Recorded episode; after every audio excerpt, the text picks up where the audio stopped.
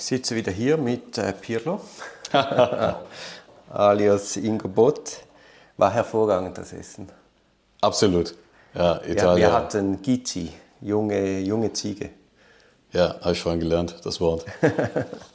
du, du kannst sofort nach Zürich ziehen, jetzt weißt du das Wichtigste. Ja, wenn das das Wichtigste war, jetzt, jetzt weiß ich, wie eine richtig gute Speise heißt, wo man gut isst und was der beste Fußballclub ist. Genau. In Zürich. Ich bin, sag, hart, sag, sag ich bin hart indoktriniert worden. Wie war das? Das ist nicht Grasshopper, ne? Nicht Grasshopper. also ich, ich habe gelernt, der FCZ ist äh, das Maß aller Dinge. Das Maß aller Dinge. Ja. Wir haben uns unterhalten über Pirlo und seine Grenzgängerverteidigung. Mhm. Etwas in dieses Kapitel passt ja auch äh, das Leben mit einem Strafverteidiger. Also inwiefern, das hat ja Pirlo auch das Problem, dass Aliena ihn auch darauf anspricht am Strand, wie schwierig das ist, mit einem Strafverteidiger in einer Beziehung zu sein. Hm? Ich nehme an, das hat auch ein Stück weit einen realen Hintergrund. Ja, ich, ist dir das zu persönlich? Also ich, ich habe ein schönes Privatleben, aber du weißt, wir, äh, wir haben ja einen Beruf, der viel in der Öffentlichkeit stattfindet. Ähm, und äh, ich mache das ja nochmal anders als du. Ich bin ja tatsächlich auch eine, eine relativ öffentlich vorkommende Figur. Äh, der Herr Bonin ist ja nirgendwo zu finden und auch sehr stolz darauf, dass es kein Foto von ihm gibt. Ähm, ich glaube, deswegen ist es wichtig, ähm, manches auch so ein bisschen abzugrenzen, ähm, weil man ja auch manchmal in Umfelder kommt, äh, bei denen es ganz gut ist, wenn man sich so ein bisschen zurückhält. Aber ich glaube, ganz allgemein kann man sagen, ist es schon eine Herausforderung, den Lebensentwurf selbst zu haben, weil es ja keine klassischen Arbeitszeiten gibt. Es gibt keine wirkliche äh, Routine. Es ist immer wieder alles, je nach Fall, mit einer ganz eigenen Dynamik versehen. Und ähm, man kann den Beruf nur mit großer Leidenschaft erfolgreich gestalten. Jedenfalls merke ich sehr, also da musst dich richtig reinfuchsen und es spielt keine Rolle, welcher Wochentag ist oder was sonst so stattfindet. Und das ist für uns selbst ja schon wirklich sehr herausfordernd.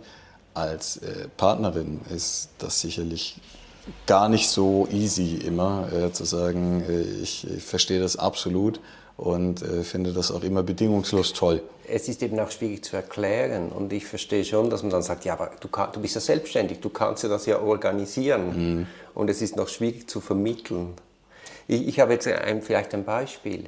Ich war in einer Einvernahme also eine Befragung mhm. bei der Polizei. Die ist natürlich viel länger gegangen als geplant. Bin ich an eine Verabredung schon zu spät gekommen.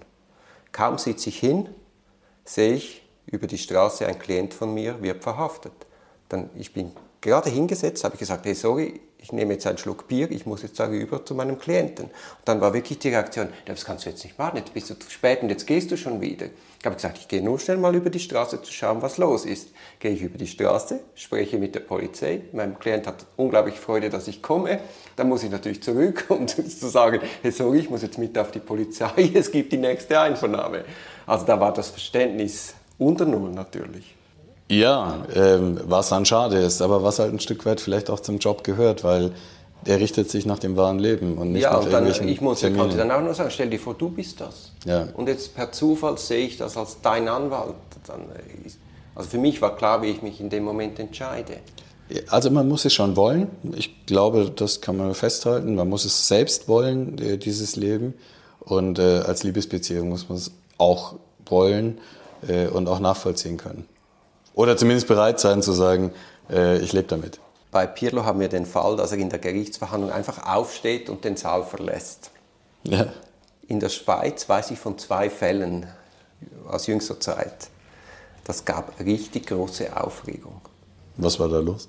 Das war natürlich, da war der Hauptanwalt, der war dann weg. Ja. Die Verhandlung musste abgebrochen werden. Bei Pirlo ist ja dann noch Sophie da. Ja, genau. Die Verhandlung die ja sowieso die Schlaue von den beiden Ja, ja, natürlich. Die, hat, die reichte dann den Fall auf. Ja, Aber genau gegen seinen Willen auch noch. Ja, ja. Aber ich habe mich dann gewundert, wie das, das Gericht das äh, einfach hinnimmt.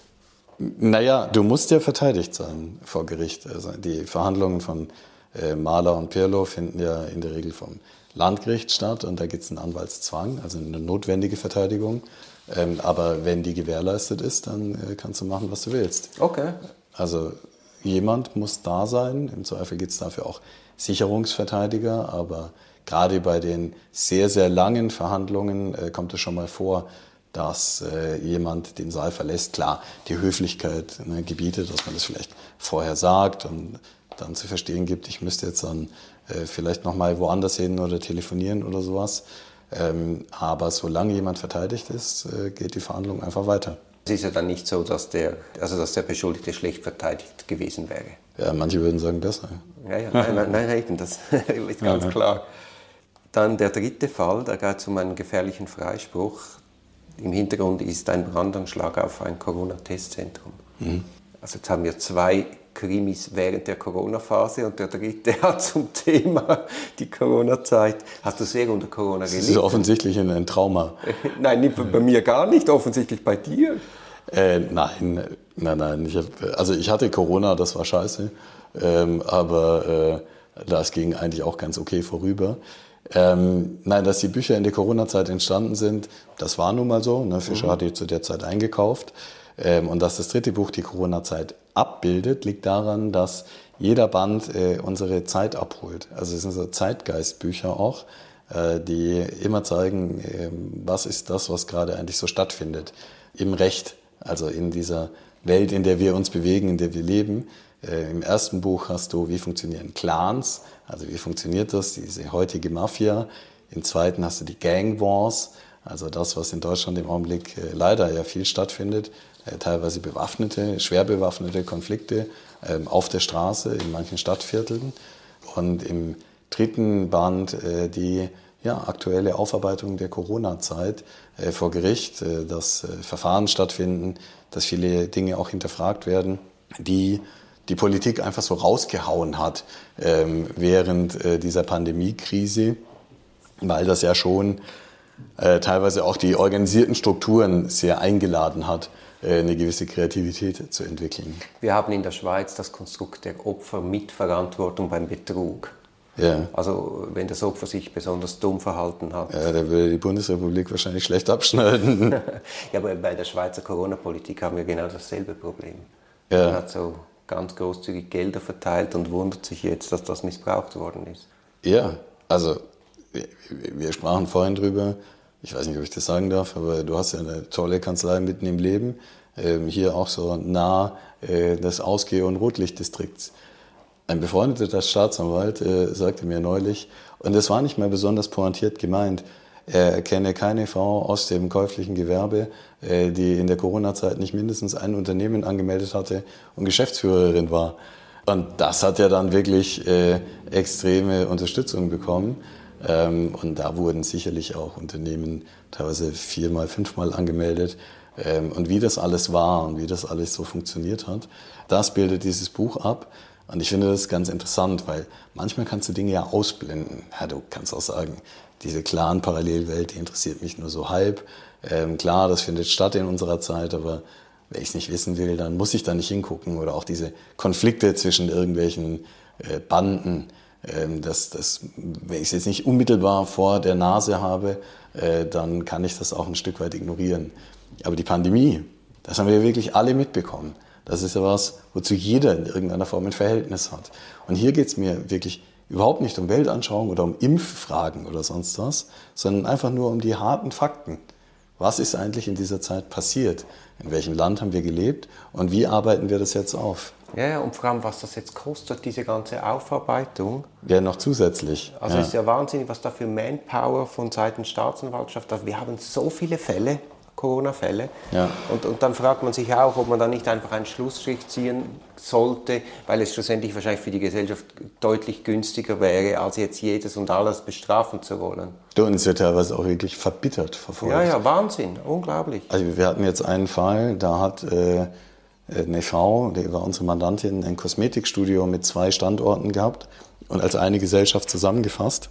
Also eigentlich so, wie es Sinn ergibt wirtschaftlich. Ja, nicht der doppelte Aufwand, sondern einer. Und hatte dann aber für zwei, weil es ja zwei Standorte in zwei Städten waren, für beide, weil die eigene Unternehmen waren, ähm, die Hilfen bekommen. Und sie auch danach zurückbezahlt. Und trotzdem lief dann ewig eine Ermittlung, weil es ja eigentlich nur ein Unternehmen als Gesellschaft geben sollte, obwohl es zwei Unternehmen waren. Das ist durch drei Instanzen gegangen. Und jeweils hat die Staatsanwaltschaft verloren. Immer wieder.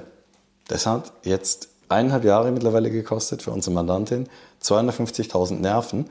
Und nochmal, das Geld wurde alles schon zurückbezahlt. Strich drüber, oder? Ist doch egal. Solange man zurückbezahlt, ist egal, wie das Geld verwendet wurde. Ja, es ist halt teilweise bitter, weil das auch schon so dieses Bauchgefühl der nicht rechtsversifften Bevölkerung ähm, widerspiegelt, dass man die Großen teilweise laufen lässt. Aber die wirklichen Betrüger, ja. die das geschickt aufgezogen haben, die bekommst du eben nicht.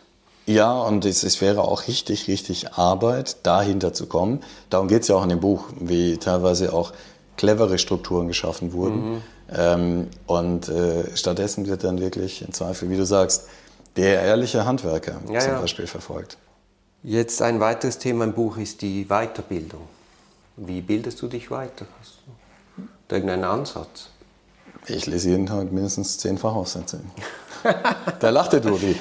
Ich Nein. habe einen Freund und wir machen einmal im Jahr eine Reise. Ja. nur weil du das erzählst. Und dann gehen wir, sagen wir, morgens um vier ins Bett. Mhm. Und das, ist, das machen wir seit wir 20 sind. Das kommt vom Fußball her. Und wir haben immer noch Zweierzimmer. Und ich bin ja immer mit demselben, das ist auch ein Anwalt im Zimmer. Um vier kommen wir nach Hause, ich lege mich hin, ich schlafe innerhalb von 30 Sekunden ein und er liest dann mindestens noch eine Stunde irgendwelche Fachaufsätze im Steuerrecht. Ach, hör auf. Ja. Der Streber. Weiß ich gar nicht, was mich da beschäftigt. morgen, morgens um vier. Ja, es kann auch um fünf sein oder um drei. Huiuiui. Ja. Oh, Gottes Willen. Ähm, nein, ich, ich, bilde mich natürlich auch fort. Äh, musst du ja auch als äh, Fachanwalt, äh, du musst zu Tagungen gehen. Ähm, ich habe äh, viel Glück, weil ich äh, gerne auch Vorträge halte bin ich immer wieder angefragt für Veranstaltungen, ähm, so dass es dann ganz angenehm ist. Da kommst du mit vielen Leuten dann auch gut ins Gespräch, wenn du selbst irgendwo ähm, einen Vortrag hältst oder was beisteuerst. Und äh, so bin ich immer mal auch bei Kongressen. Ähm, und klar, manche Sachen interessieren mich schon sehr. Dann äh, lese ich auch, ähm, gerade wenn es zum Beispiel im Sport irgendwelche Entwicklungen gibt, also in, in der Bundesliga, was Compliance anbelangt oder so, äh, das schaue ich mir auch wirklich mit Interesse an. Also Ingo, du musst ja leider auf den Flieger. Das stimmt, ja. Aber ich werde wiederkommen. Wir müssen, ja, wir machen gerne weiter. Ja, ja. Wir gehen auch noch zum FC Zürich. Zuerst komme ich jetzt aber nach Düsseldorf. Ja, du bist herzlich willkommen, freue ich mich. In das Casa Palmieri. Ja. Das soll ja einen realen Hintergrund haben. Ja, was heißt realer Hintergrund? Das gibt's. Eben, das gibt's, ja. ja. ja. Das, das Casa heißt Casa Palmieri. Palmieri. Ja, ja, das ist mein Lieblingslokal. Äh, es ist wunderschön und äh, liegt hervorragend touristisch ansprechend und ausgezeichnete Küche. Ja, du hast mir mal gesagt, dass in deinem Buch, dass alle Bars, alle Clubs, die vorkommen, die gibt's. Das sind Freunde von dir. Das stimmt, ja. Ähm, tatsächlich bin ich äh, mit vielen Menschen befreundet. Wir haben ja Berufe, die aus dem Leben sind. Ähm, und äh, dann kommst du einfach mit vielen Leuten in Kontakt, es bilden sich Freundschaften. Und ich bin befreundet mit vielen Leuten, die in Bars und Clubs äh, gehören. Und äh, ich finde es witzig, wenn dann äh, Pirlo und Sophie äh, tatsächlich in diesen echten Läden unterwegs sind. Dann hängen jetzt auch, weil jetzt das dritte Buch gekommen ist, das ist eigentlich ganz cool, da hängen jetzt auch so Plakate. Also die haben das äh, aufgehängt, da steht dann Pirlo Originalschauplatz oder sowas drauf. Ah, echt? Ja, mit diesem Pirlo-Schriftzug und da ist noch meine Nase drauf und äh, dann siehst du so die Bücher. Das ist eigentlich ganz witzig, weil das zum Beispiel eines ein Club ist, da stehst du drei Stunden an, um reinzukommen am Wochenende. Also so ein super beliebter Laden. Und äh, wenn du dann draußen stehst, ähm, dann guckst du die ganze Zeit natürlich auf den Eingang und wartest drauf, wann so dein Moment kommt, ob du am Türsteher vorbeikommst oder nicht. Und neben dem Eingang hängt das Poster. Das verleitet mich aber zur Frage, wenn ich dich in Düsseldorf besuche, müssen wir dann dort auch entstehen oder kommen wir rein? Wir kommen Gott sei Dank so rein. ja. Weil ich habe natürlich keine Lust, drei Stunden dein Bild anzusehen. Das äh, betrübt mich. nein, nein, wir, wir, kommen natürlich so rein, okay. aber es ist trotzdem ganz witzig. Ne? Das war ein Podcast aus der Reihe Auf dem Weg als Anwältin. Ich hoffe, der Podcast hat dir gefallen. Für mehr Podcasts schau doch auf meiner Homepage www.duribonin zusammengeschrieben.ch. Viel Spaß beim Entdecken von weiteren Podcasts.